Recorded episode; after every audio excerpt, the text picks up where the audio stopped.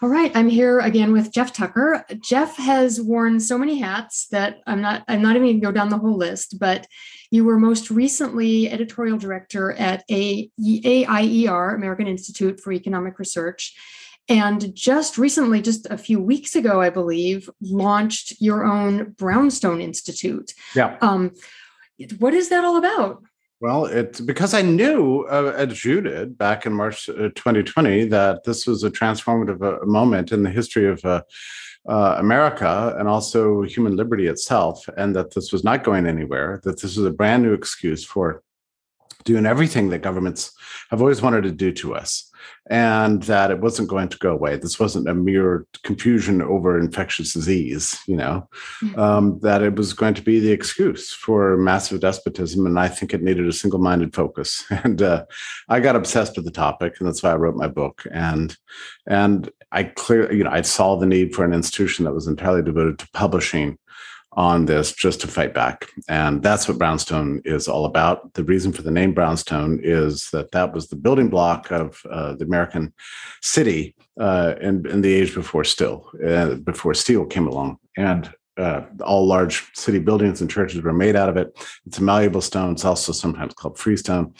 And that's what we have to do. We're going to be in a rebuilding process for the next 10 years, if not longer. So that's the reason for Brownstone. And it's already experienced, you said uh, a month. Um, it's it's going to be two months now. And but we've already experienced enormous success, got a lot of support. And, and you uh, and Brownstone itself has already published its first book too. Yeah. Or and, more than one?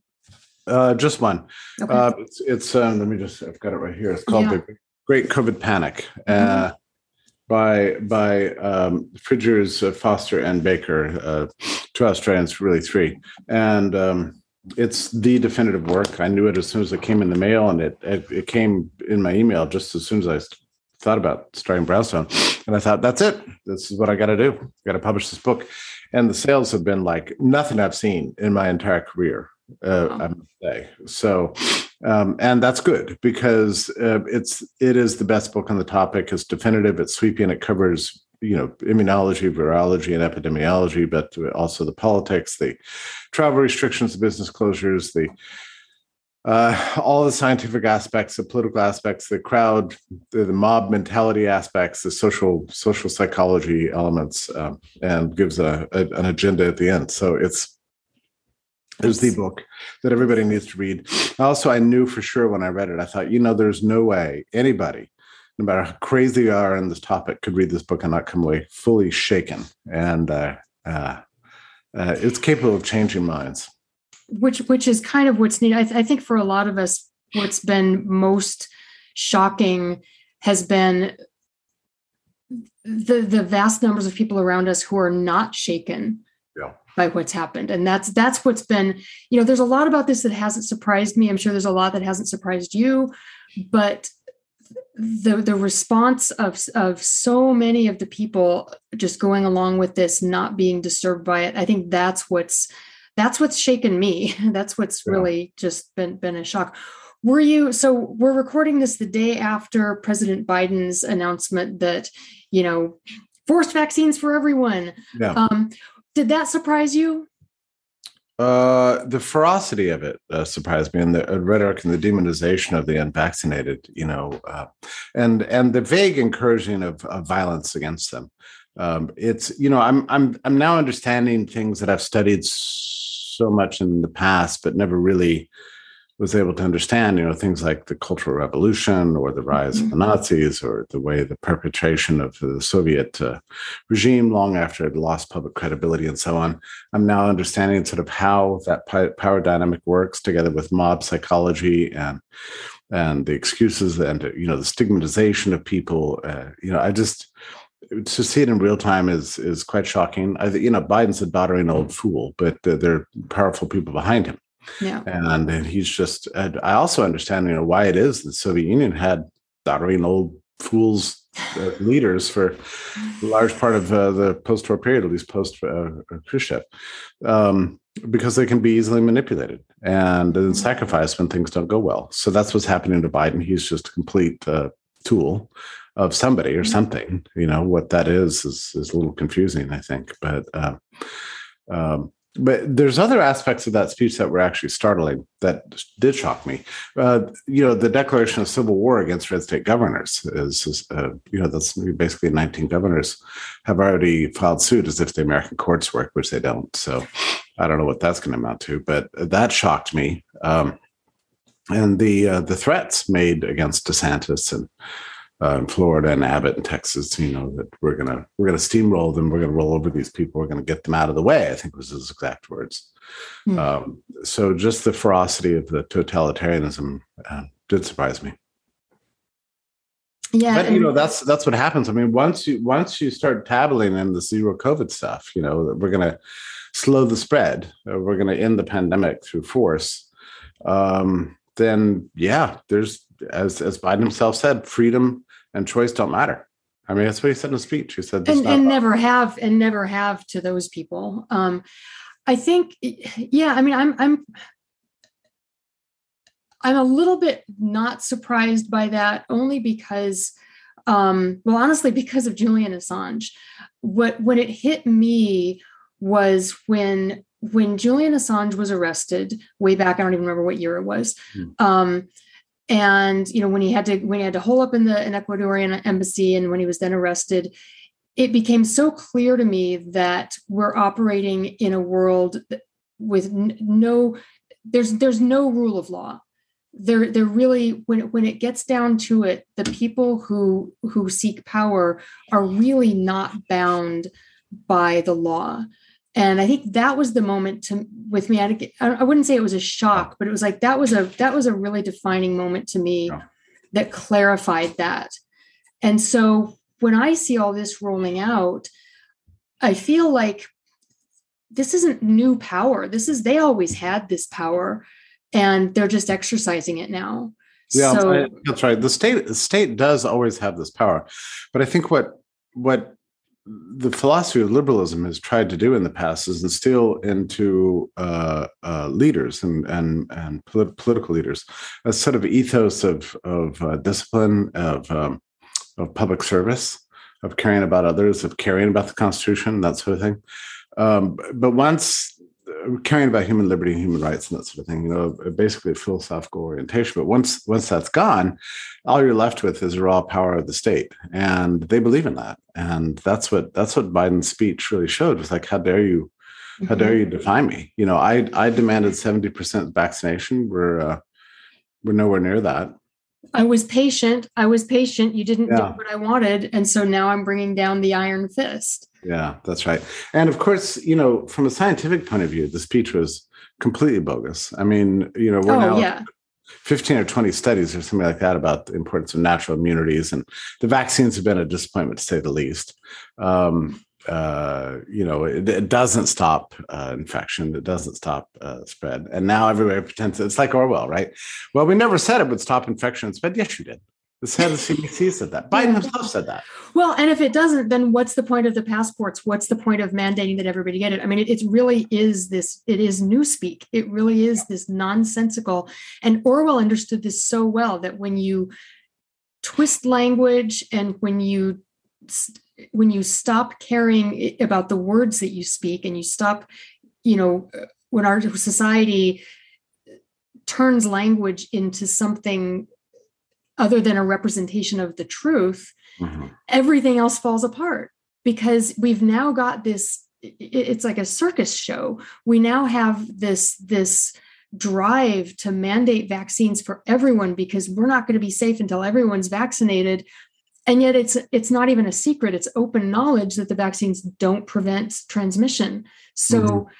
it's like this this you know when when you take logic out of our social discourse anything's possible and it's yeah. it's scary yeah and and and you know his ideal you know every ideology has a vision of heaven and a vision of hell uh, and in this case the uh, the hell is noncompliance and the and the vision of of salvation is universal vaccination but you know I just saw this morning that Sweden has banned travelers from Portugal and, and Israel. Israel used to be one of the most vaccinated states in the world. Now it's fallen right. down the list, but Portugal is up there at like 86 or 90% or something like that, at least according to uh, Uh, the data I saw this morning, some people dispute that, but they've been banned from traveling to Sweden, which they shouldn't be.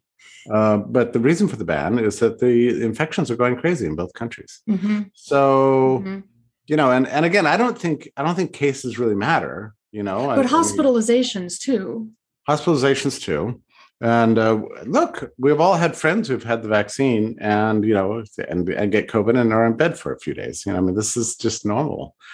And and people say, well, they they they reduce hospitalization and death, and and that I hope that's true, but it's a little early to be talking like that. I mean, yeah, know, and certainly there was there was a spike in deaths in Israel. You know, yeah. obviously correlation is not causation, but there was a right. spike right after they started the vaccine campaign, and as you said, they really, I mean, they were one of the most aggressive countries and just mm. you know really vaccinated a huge percentage of the population, oh. and there was a massive spike in deaths that followed mm-hmm. that. So yeah it hasn't it hasn't been shown to me i know that's that's the claim but i haven't seen anything that that convinces me that it reduces hospitalizations it's, or death i don't know i mean i i experts and i mean real experts uh, tell me they believe that it, it does, but they can't prove it and they're not sure about it and they're not going to swear by it. You know, it's yeah. still a little yeah. bit early. I mean, I was thinking this morning, this is a kind of a nightmare scenario for the state in a sense, because it'd be one thing if the vaccines were as effective as they were supposed to be, and we're going to solve our problems. As Fauci said, you know, um, I mean, Fauci is an interesting figure because early on he said we don't need a vaccine. It's ridiculous. Uh, the infection fatality rate is too low to, to bother with that kind of stuff. We can rely on natural immunities and, and reduction of the rate of transmission. Now he changed, and suddenly then he said, well, now we've got the vaccine that's going to solve all the problems. Now he's changed again, you know. And um, the vaccine has not solved all of our problems. It's vaccine is a very interesting case because when you think about all the tools they've used, you know, I mean, what are we going in like a dozen or two dozen? It was first it was travel restrictions, then it was masking, then it was closures, business closures, school closures, church closures. Um, and then uh, then it was social distancing, just stay away from people, then crowd control, you can't have more than 10 people in your house, and so on. So none of these things have done anything to stop this virus. And yeah. and and so the vaccine, even though a lot of people thought in my world that the vaccine would, in fact, uh, put an end to the restrictions and the lockdowns and the uh, controls just because it, it would it would work. That didn't work either. I mean, it's just another lit another in the long list of things that we just don't know whether and to what extent it's actually going to help us. So it's a, it's a kind of a nightmare. I mean, this is like I say, it's like two dozen different tricks that the government has has pulled out of its sack, you know, of, of tools to uh, to control this invisible pathogen, you know, or as Trump used to call it, the invisible enemy, you know, and and it's not working. And so their power is being revealed to be useless. In the and case that, I mean, to me, that's that's one of the greatest silver linings is that is that oh. there, you know, the, the curtain's been pulled back and the, the wizard has been exposed for what he is. And and you know, it should just be undeniable that that so much of this is just is just fraudulent. Right. And yet so many people are still chanting the mantra. And and i think this is the part that's hard for me to grasp and i think it's hard for a lot of people to grasp because as you said you know we try to imagine what it was like in the cultural revolution or you know in stalinist russia or um, you know the witch the witch trials you know times that to us seem crazy. And now here we are in the middle of this time where there are just mobs of people calling for something that doesn't make sense. Right. Yeah. Right. So I, I the first time I ever read about this, because I I don't I'm not sure. I think there was a lot of anger at the czar in Soviet Russia, but people were pretty sick of communism by the early 1920s. In China, we saw something slightly different. The, the rise of the Red Guard, you know, where they uh, really swore by the teachings of Mao. Mao himself didn't uh, encourage or actively uh, participate in any of the uh, millions of killings that went on. That was mostly a consequence of his followers, the so-called Red Guard. And reading about that, I remember in the this is in the book uh, called "The Black Book of Communism," one of the great, of, the great yeah. of my, my, my life. Um, but you know, just reading about these crazed people uh, running around pillaging landowners and and killing, slaughtering people all over the place for noncompliance.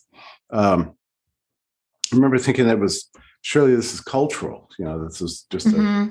like a Chinese thing, you know. Right, right. Um, but and but now uh, you realize it's not a Chinese thing; it's a human thing. You know, Yeah. people once they buy into uh, the, I guess, for lack of a better term, the status philosophy, or you stop believing in freedom, then you believe in anything.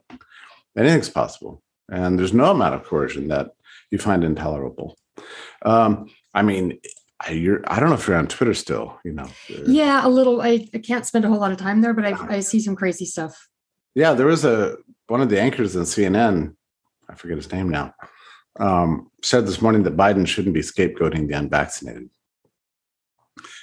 Well, the pile on this guy was just unbelievable. Just the sheer number Wow. of, of Twitter people that were denouncing him for saying this. I mean, they really are encouraging a kind of violence. As you know, as Biden's himself, Biden himself kind of encouraged that violence. He was saying he understands the anger at the unvaccinated. Well, Mhm. I mean, I, I don't know what to say about that, but that's like giving people license Yeah, to do unspeakable things, you know? And Yeah. uh, that's going on right in front of us. And these so called liberals, you know, are all for it. And what does that word even mean anymore?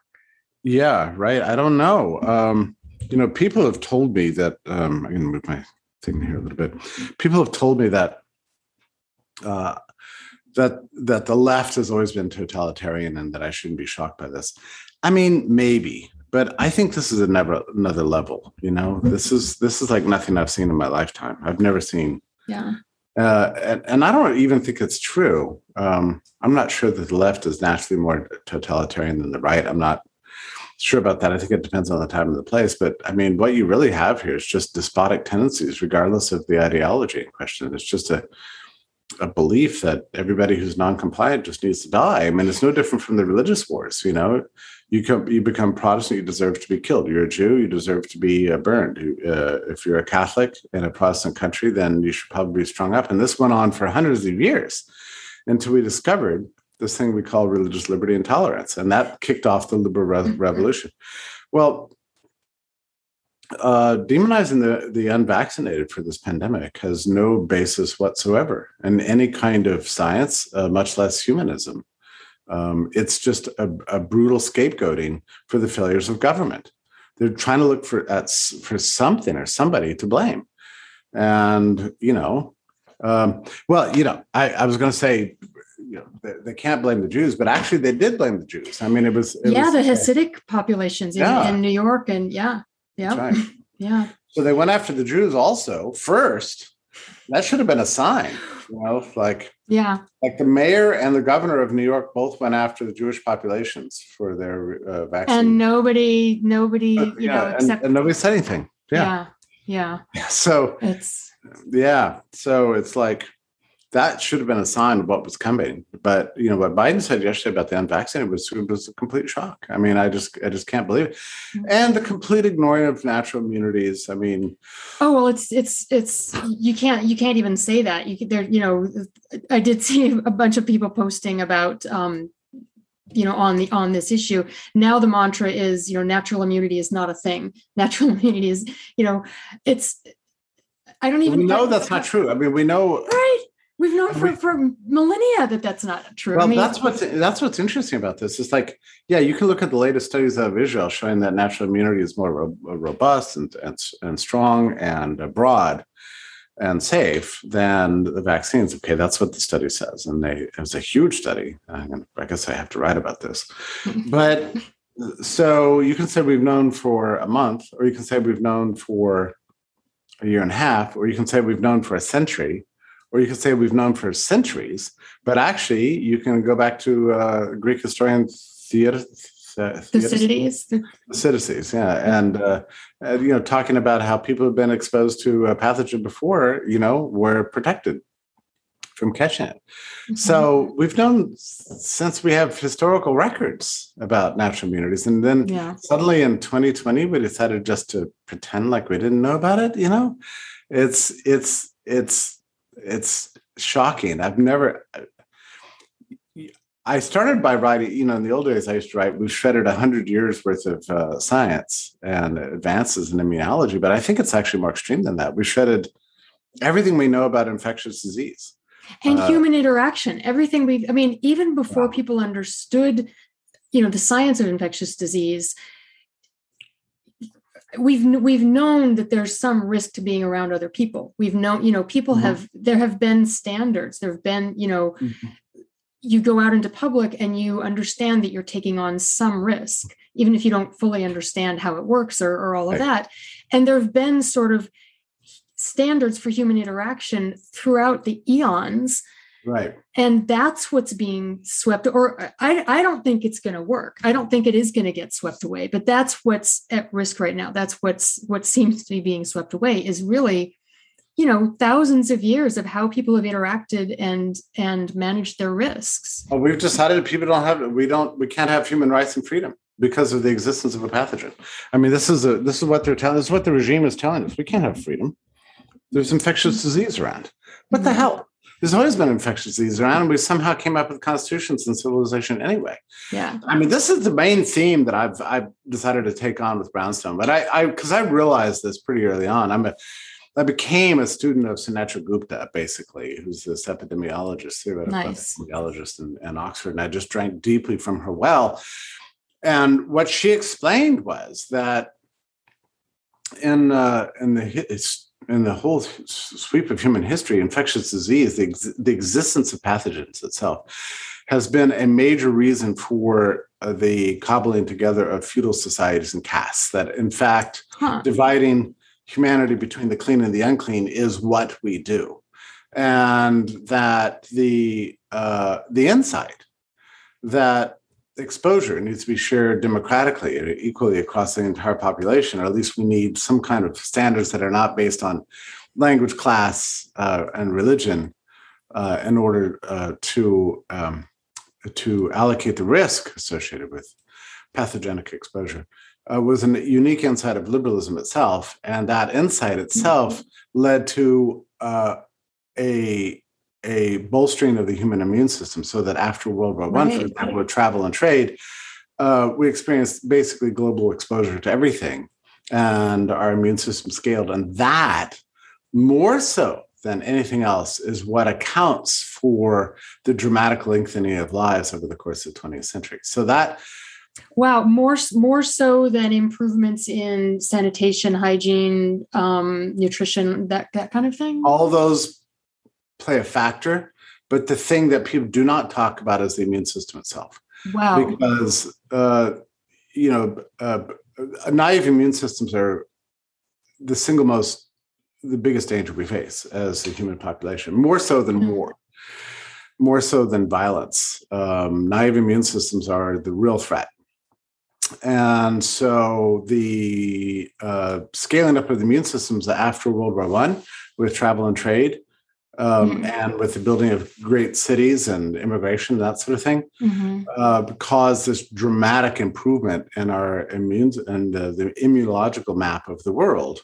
And next thing you know, we're not being wiped out at the age of 26 by right. you know, by this disease, that disease, and and and and also um, you, she credits natural immunities and exposure more than vaccines and more than sanitation, more than prosperity you know wow so wow. this is a remarkable insight to me and i just think it just needs to be fleshed out and yeah, even if it's yeah. not fully fleshed out yet uh, her outlook that a major reason or i should say a major sort of uh, desiderata of the operational reality of, of statism uh, from the ancient world to the present has been about otherizing uh, people so that they bear the burden of herd immunity rather than sharing that broadly. Interesting. Oh, that's that's fascinating. Has has that, she written something on this? Like yeah, you can you can download her uh, her her book on Amazon. Okay. Uh, it's called uh, "Pandemics: Facts, Not Fear," or something like that. Okay. Um, but most that's she, fascinating. Yeah, talked about it in interviews and that sort of thing. But and and once you see it, you can't unsee it, right? So now she's from Calcutta, uh, India, mm-hmm. which is you know historically always been divided yeah. to caste systems and and where the ruling class always expects the lower classes to bear the burden of herd immunity. Um, but that was true too, also in biblical times, you know, and so you can read in the Bible how Jesus himself had to confront this problem that social structure was always uh, avoiding the diseased, right? And um, they called it leprosy. They called it whatever they wanted. It wasn't Right. a scientific designation because you know uh, historical epidemiologists say there's no such thing as leprosy even in Jesus' time. But the way Jesus healed the lepers was not by. I mean, the Bible does not say that their sores went away.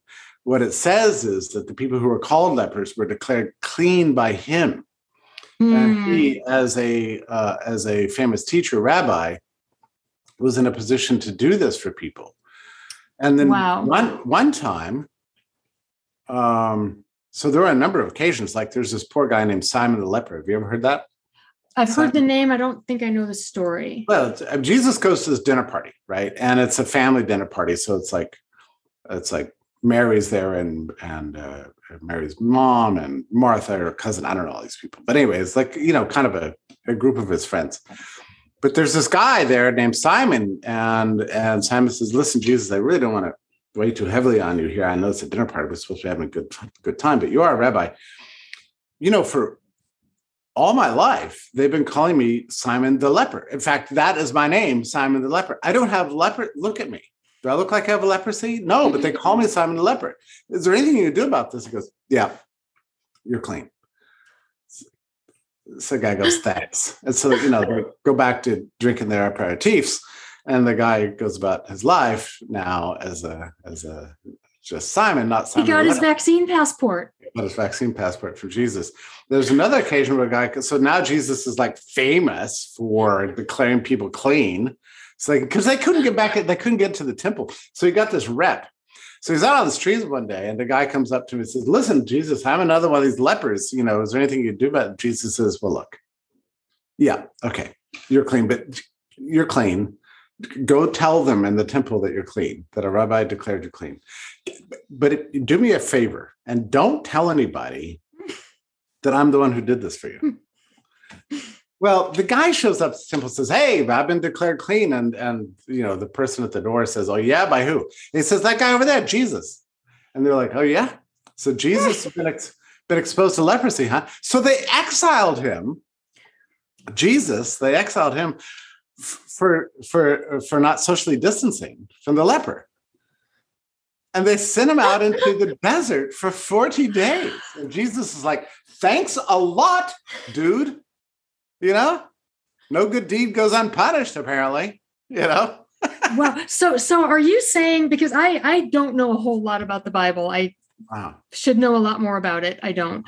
Um, are you saying that the stories about of Jesus physically healing people Mhm. is not actually that? It's of him. Well, Or- or- I'm, not, I'm not saying that. I'm just saying that you can understand every one of these stories uh, in a different way. You can Mhm. understand them as Jesus taking away the stigma yeah.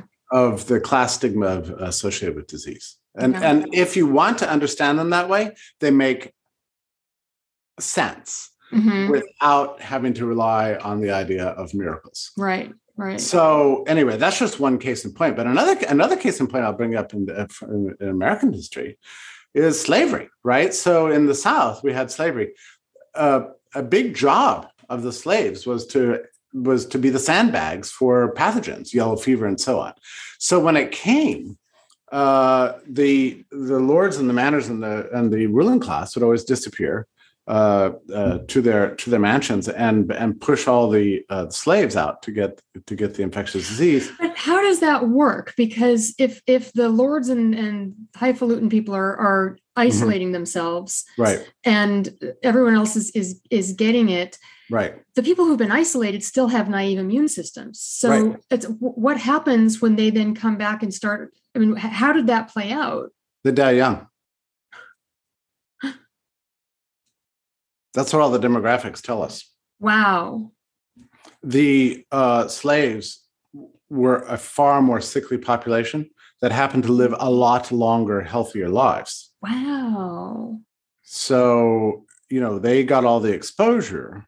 Mhm. And so all the demographics tell us that they, yeah, they, they stayed sick a lot. But uh, long term they had uh, they lived longer and had uh, much better uh, much more robust immune systems and their masters died died young so young and that's why they wow. were so terrified of of pathogens because their immune systems are so immune and so they suffered a lot more than the slave population i'm not telling you anything that that historical de- de- demographics won't uh, explain to you mm-hmm. and if what's interesting is that back when racialism as a philosophy, as, as a bogus scientific philosophy, began to kind of intrigue the ruling classes in the 1880s and the 1890s. They went back and looked at. Um, basically, you had white people trying to trying to explain that that that black people were a diseased people, and that we should stay away from them. And what they were able to rely on was not mortality data, but infectious disease data. Mm. There you saw a lot more uh, evidence of infection among um, uh, released slave populations um, um, after emancipation, but but but they had a problem trying to explain why is that they live so long. You know. So uh, I'm guessing they just sorry, that's my alarm going. I'm guessing they just didn't address the question. Well, they did. I mean, you can okay. you can read you can read all this stuff. I mean, it's actually grotesque, but they yeah. uh they yeah they actually I just because I finished one of these idiotic books uh, the other day in preparation for a huge essay I wrote on the topic. Um, but uh, yeah, they were they never referenced the the uh, uh, better immune systems. They, they, they, yeah they couldn't really understand you know why why they had such uh, there's some how could you be both more sick and also more healthy? Right. you know well, how does and, that happen? and that's kind of where we are now. I feel like that's um the yeah. it's really a it's a it's a it's a whole paradigm that's under threat right, right. now. And the paradigm is the paradigm of, of of germ theory. Yeah. As if that's the only thing we need to worry about. And and you know what's taboo to even talk about is the benefits you get by getting sick, the I, benefits I, you get from we can't you can't I I know. That. I know, I, I, know, and it's not been talked about for 18 months. And I, you know, early on this pandemic, I was ready to start tweeting about this and saying, and let's get to that in a moment because that's really important. But let me just yeah, follow up yeah. quickly um, on this point about slavery. So, just so we understand uh, the importance of Gupta's insight here, the reason for racial segregation in this country was to stay away from diseased people. It wasn't the case that people looked at Black people and said, oh, they have dark skin. I want to stay away from them. That is not it. The dark skin was a sign and symbol of biological, of a biological threat. And that biology was essentially a, a, a, a you know, that they were a diseased people. This is the whole argument if you go back and read, I'm sorry, I've, I've got this. I wrote an essay last week about this. I had to read this idiotic. Okay. I'm going to link to that. Yeah, Race Traits of the American Negro is the name of the book. Anyway, I, I wrote about this. The whole purpose of that book is to establish that that and this was published by the American Economic Association in something like 1886. I'm just slightly making up a date. It's in the 1880s sometime. Uh, American Economic Association. The purpose of that book was to describe not um, non-ruling class people as diseased people. We have to stay away from them. And so mm-hmm. race was only one aspect of it, right? So you, this also is inclusive of other imbecilic people or weaker, you know, like the poor whites or whatever. There's, yeah. but, but race is the most, uh, you know, identifying characteristic.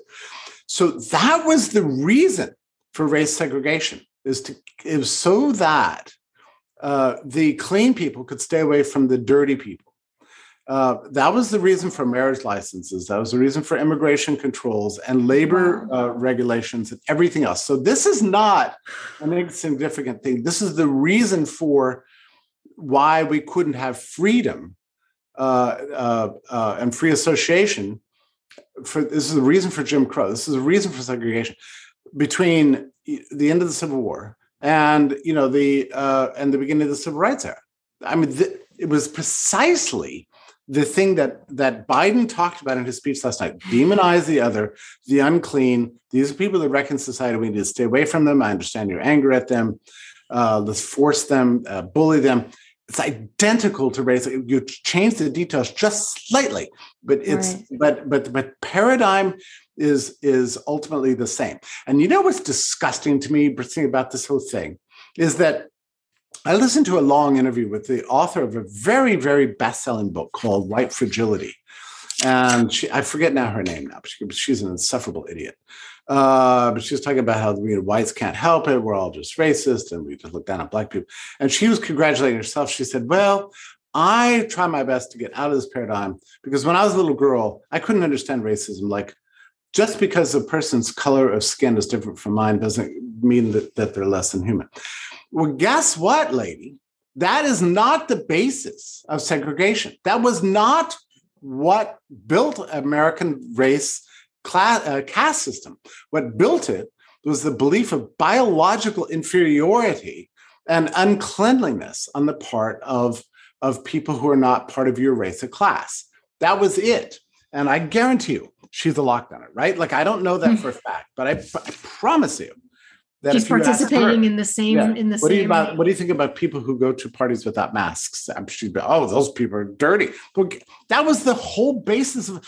And wow. so here's what's extremely interesting to me and infuriating. Me. As much as we study segregation, talk about racism, and talk about the history of Jim Crow and the brutality of uh, of of of the past and how the civil rights movement was so emancipatory for us, people do not understand this I've, this- I had never heard that before. I'd never, I, I had heard the arguments about, um, you know, uh, physiological inferiority and brain size and all that stuff. I had never heard what you're saying. Oh no, it's very before. explicit too, because wow. these authors uh, are very explicit. It's not just this guy wrote, wrote Race Traits to the American Negro in the 1880s. It goes all the way up to 19, uh, 1920 with uh, the very, very popular best-selling book went through like 15 editions and is referenced uh, quickly in uh. Scott Fitzgerald's uh, famous novel on the subject. It's called it's called The Passing of the Great Race. And, and what he says there very clearly is that this um, the reason why these people need to be exterminated, and if not exterminated, then uh, at least excluded from from uh, active participation and and, um, and civic life, is not behavioral, and it's not moral. It's not even necessarily racial as such. It is biological. It's because they are diseased, and and that we cannot allow them to poison us. So this is what they wrote. This is not a mystery. This is what they said. And they said that all, and of course, they say they're also a criminal class. And yes, they're immoral and they do bad things and they're going to be dangerous too. But that is not the reason for segregation. The reason for segregation was the, was the biological threat that they posed to the clean people, to, to the ruling class.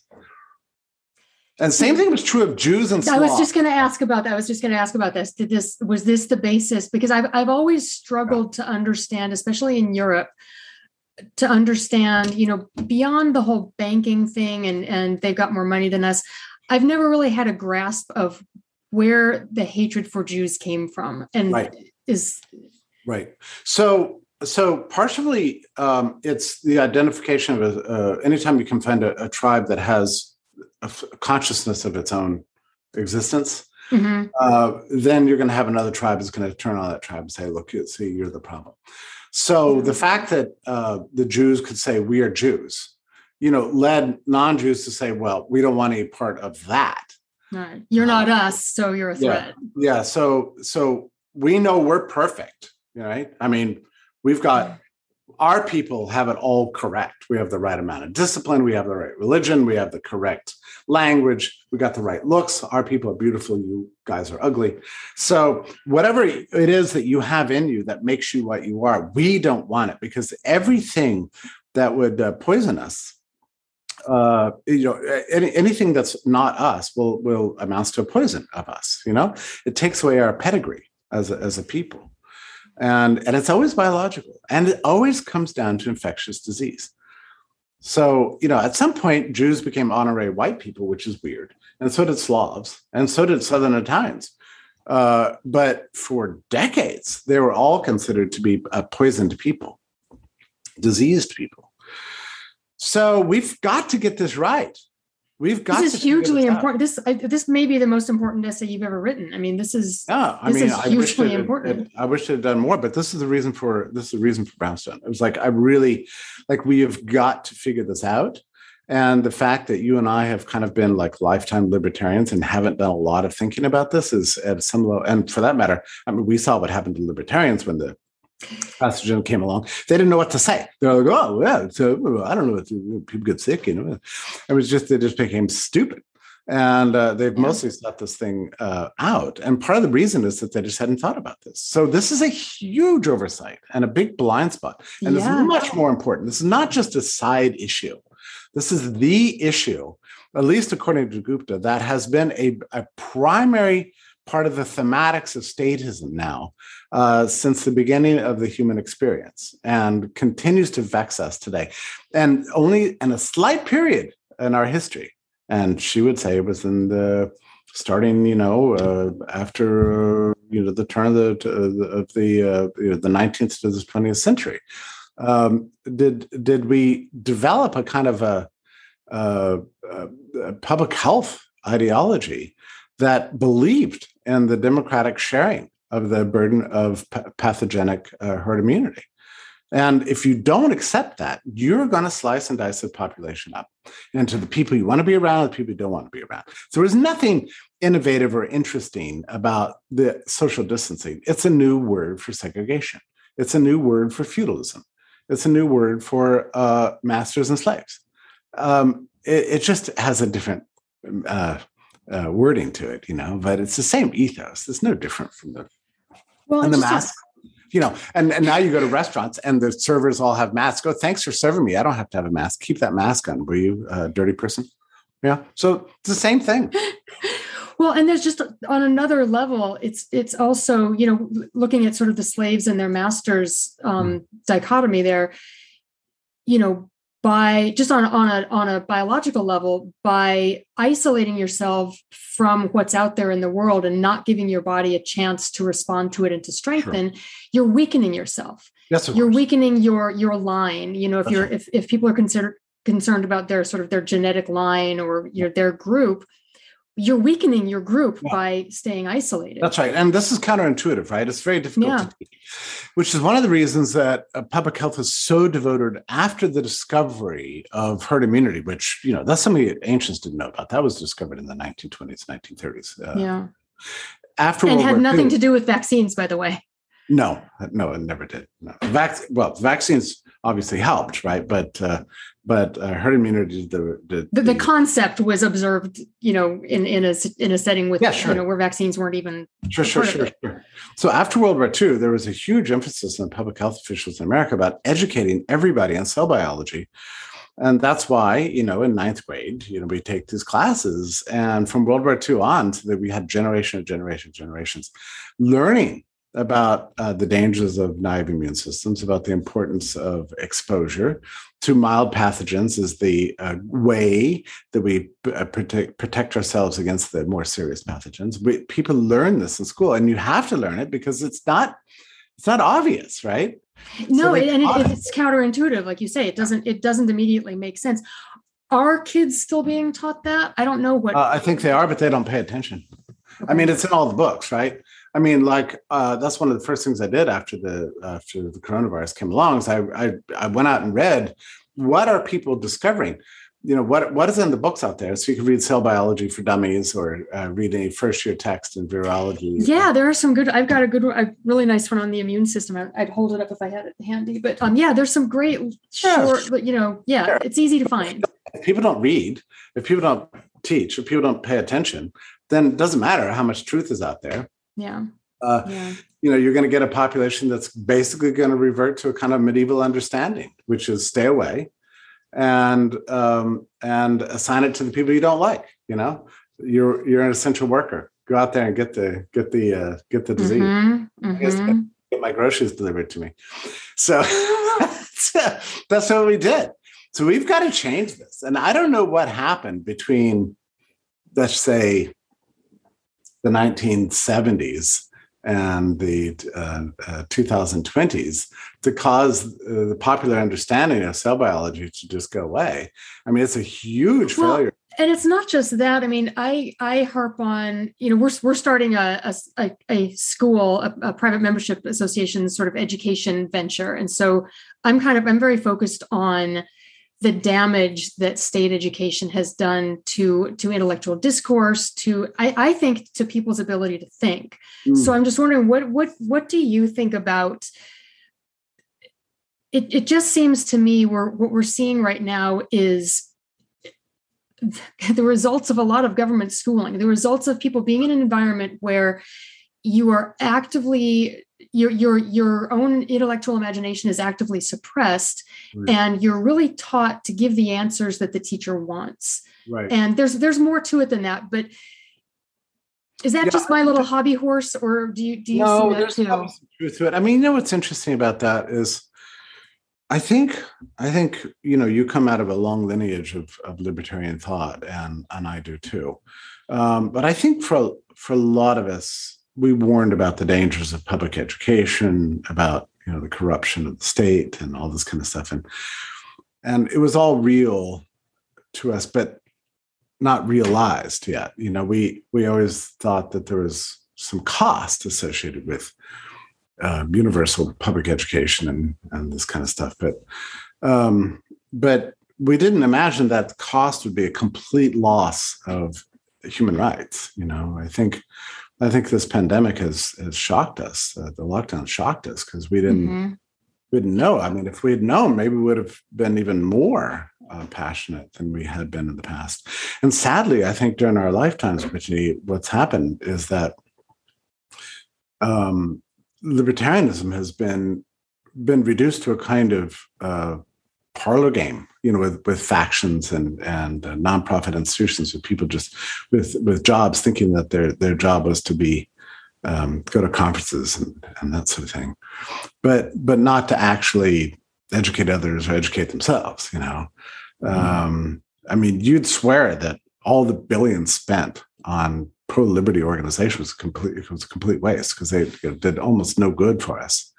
So I'm hoping that over that what's happened to us in the last year and a half is that we've uh, developed a kind of a new level of passion and an understanding why we exist, you know.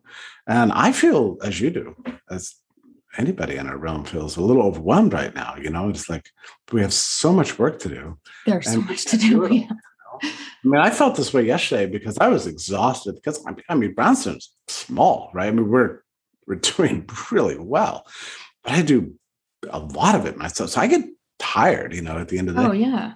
And so when I saw that uh, Biden had the speech coming out, I thought, well, I'm just going to give this one a pass. But then I heard it. I thought, no, I can't. I got to write something. So I just took the evening last night and banged out articles. It's easier to do anything in the world than to do that. But I just did it just because I feel like that's sort of my job and that's that's my passion. And and somebody's got to get out there and say something. And you know, we feel I had a message this morning from from somebody who said was, she she wrote she said she feels so alone.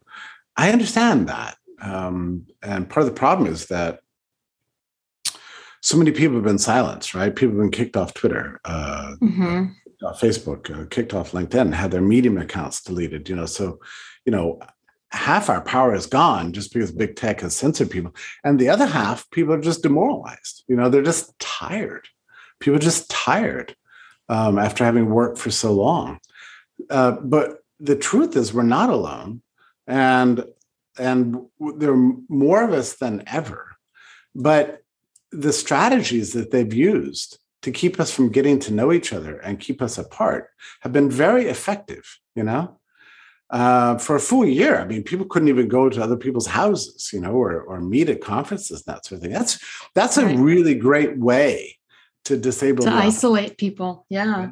yeah. And, and, to make people feel demoralized. So if you're feeling demoralized that's what biden wants. Yeah. That's going for you know? So if you if you're feeling isolated, alone, and silenced and powerless, and like there's nothing I can do, okay, that you are the perfect citizen for Joe Biden. Yeah, and if I can just throw in a plug for Telegram, um, yeah. free, freedoms there there are.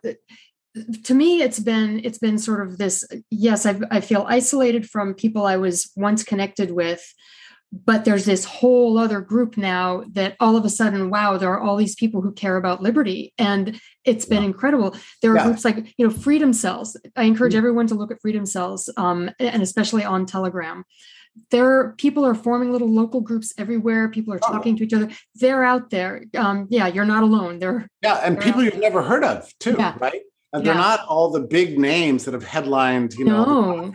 in the past. Those people have, for the most part, been terrible. They've sucked. I'm sorry. A lot of them have. That's, yeah. It's like probably the fifth time I've mentioned this on this podcast with you. I, I don't talk about this much because it's too painful a subject. But but there are all these other people out out there right now. yeah, just, so many people have just risen to the occasion. A lot of data scientists, a lot of you know people like Ivor Cummins, um, oh, yeah. ethical skeptic. I mean, there's some amazing people who've just like who just have the capacity to reason and who looked at this and said, "What the hell?" and started making sense of it. And they've really risen to the occasion. And I don't even know if they consider themselves libertarians, but they're doing the right thing. I don't know either. And that's if I can say so, it's another reason for Brownstone. I really realized that the, the agenda of human emancipation, you know, just the drive to have human rights and freedom, uh, is many ways should and must be and can be nonpartisan, right? Mm-hmm. It's not it's not about enforcement of a particular ideological vision. Yeah. It's it's about being passionate about the fundamentals, you know, that people should have the freedom to travel. People should, I should be allowed to have as many people in my home as I want without having the guy. I should be able to go to church, you know, on Easter 2020 and not be arrested. Okay. So these are these are basic and I think that's to me that's that's sort of everything has been reshuffled as far as sort of our divisions and our groups. And to me, the the big thing that I see coalescing is around that. There are there are people in libertarian circles, there are people on the right, there are people on the left who all get what you're saying and who all are you know standing up and like and fighting for these basic fundamental rights and it's not partisan it's not part of any one ideology it's just this this basic fundamental thing that i think everyone should recognize and and they don't. But i feel like there's this sort of group and i don't want to stick a label on it because that's you know that's even more divisive and then it's and labels have come with their own problems. But i see people from all corners now, and there's a reason for this, and there's also a reason why it took conservatives so long to come around on this because it was Trump who started the lockdowns, right? So there, there you yeah. are, you know, because suddenly it was like, well, I can be against the Biden lockdowns, but I, I, I can't really say anything about the Trump lockdowns. So that showed yeah. up, you know. Um, so yeah, people coming around to the anti-lockdown position, uh, which by which I mean you know, against all forms of mandates and just all the nonsense we've had for the last year and a half. Coming around to that requires people to develop a bit of uh, uh, independent mind. Yeah, mm. and to and to be willing to listen to people who are maybe not in your tribe. Um, a lot of people, a lot of people from, I mean, so many of the voices really doing a great job speaking out about this have not been from the quote unquote libertarian tribe. Um, so yeah. I've got one final question for you. I'm planning a party. Mm-hmm. And this party is going to be a celebration for when we win. Mm. And I wonder if you would be the MC. Oh, love to. Yeah, actually, I would. You know, I really believe in physical uh, meetings. Actually, so. yeah, and we're doing we're doing a lot of that in California. You wouldn't know it, but that's yeah, mm-hmm. it's very very important. Yeah, I'm organizing uh, some private events right now.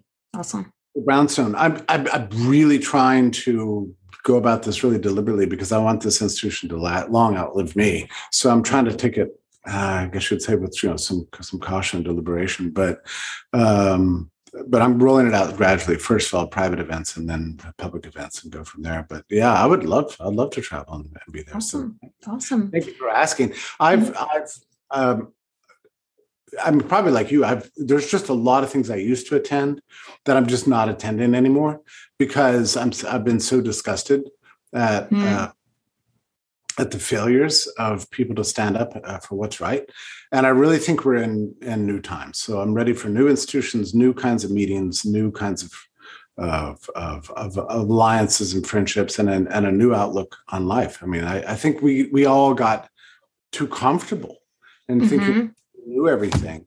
And then next thing you know, you know, the house is blown down. Yeah, we didn't really even even those of us who spent you know our, our whole careers talking about the dangers of the state. I don't think any of us realized. No. No, when I wrote about this in, in January 2020, that state had the power to do this, not for a minute did I believe they would actually do it. And I mean, I I knew they had the power and I thought that was outrageous enough. And so that's what I was inveighing. But in the back of your head, you're thinking, well, something's going to restrain them. You know, they they can't they can't risk looking that bad. They they have to they care about their public perception or, or how they appear on the, the world courts will stage. stop it. Right. Just I should have known, you know, from March 8th, when they canceled South by Southwest by an edict from the mayor, and nothing happened. That was it. You know, I That was a thought sign. that when that news came out, Southwest Southwest was canceled by the mayor. I thought there are going to be lawsuits for 10 years over this. It's complete silence. I wrote an article about it. I think I may have had the only article. I remember that. I remember when that came out. Uh, and everybody else was just like, oh, whatever. Of course, you cancel an event. And, then, uh, well, okay, if gets- the event cancelers wanted to, if the event organizers wanted to cancel it, there'd be one thing. But that's not what happened. It was the mayor who canceled it. So, and then next thing, we and we know what happened after that. By the way, um, uh, Bretigne, if if you want to, um, you should um, pick up this book uh, because it, it's actually this is it's not just about education. Oh, I intend to. yeah, it's also therapeutic because it goes through all the history here and it makes you realize you're not crazy. So this is this is why this book this is like literature as therapy, you know, because it it, it you know goes through the infection fatality rates and the the problem with these travel restrictions and the psychology of mass panic and the history of infectious disease. It's it's got everything in it. It'll, I'm, it's, I'm, I'm going to order it and I'm going to link to it too. Yeah. That's, and that's, I think that's the kind of therapy we need because I feel, you know, just our, our, whatever hardwiring humans have, we do have this need to belong and this need to sort of feel like we're normal. And so when everyone goes crazy around us, I think there's still a part of our, our makeup that's saying, well, there's got to be something wrong with me if I'm not part of this. You know, there's there's this just this drive to go along with the herd, you know, and you know, for for you know, survival reasons, there, you know, there are reasons why that drive lasted, but it's also it can be deadly as we're as we're seeing. So Yeah. yeah, to to to it's so important, I think, to connect and to hear from other people and to Yeah. understand what's going we're on. not, we're not alone and that that we've been through these terrible times in the past at some level there's something unexpected about this but also not unexpected about this um, about what's happened to us i mean liberty uh, has always been the great exception and there's a reason for that and um, and the, when it is the exception is because people because there's a culture that embraces it understands it and and sees it as something human rights is inviolable and and Mhm. and and liberty is non-negotiable it's not like biden said in his speech actually it's not about freedom of choice yes it is about freedom. it has to be and unless we get that straight everything is at risk civilization itself and i'm i'm I, you know i'm not exaggerating when i say that that we are faced with the fight of our lives right now and we're fighting not just for our own freedoms but but for the survival of civilization against these monsters Yeah. and it's going to take. Yeah, take if they can do this, they can do anything. if they can do this, they can do anything, and they will. And and it's going to get worse. I mean, we could find ourselves in an inflationary depression within a year. Uh, price controls by administration yesterday already threatened them. We've already been through the eviction moratoriums, and we saw how uh, the Biden administration ignored the Supreme Court and just said, "Oh yeah, you know, the Supreme Court doesn't have an army. We don't have to." They're ignoring the courts. Right. So Right. so California too. Yeah. are going to get worse, much worse before they get better. So we need to steel ourselves for the long term battle here. I do think we can win, uh, but it's going to be, uh, we're all in, you know, for the next uh, 24 months probably. But beyond that, we've got another 10 years, if not 20 years, if not longer, of rebuilding to take place. Yeah. Well, the Um, rebuilding should start. I mean, the rebuild, and I've been saying this for years too. The rebuilding, we we should have been building what we saw was broken years ago, and now is the time. That's that's my focus. That's that's what I feel we we need to be doing is building civilization alongside the collapse of, of this. Yeah. Yeah, no, that's right. Don't let them ruin your life. Try to uh, build a beautiful life for yourselves. Uh, get educated. Get around people who who are, who agree. Speak out in whatever way. Yeah. You, and it's not always through Twitter. It's not always through Facebook. You know, there's other ways to speak out. Yeah. Don't give in. Stay principled. Uh, be wise. Be clever. But but be courageous too. And uh, we can get that part right. We can probably win this. I think so. Thank you for coming on. Thank you so much. And, And- I and- to uh, seeing the link to this, and I'll I'll send it out. Yes. Okay. Thank you.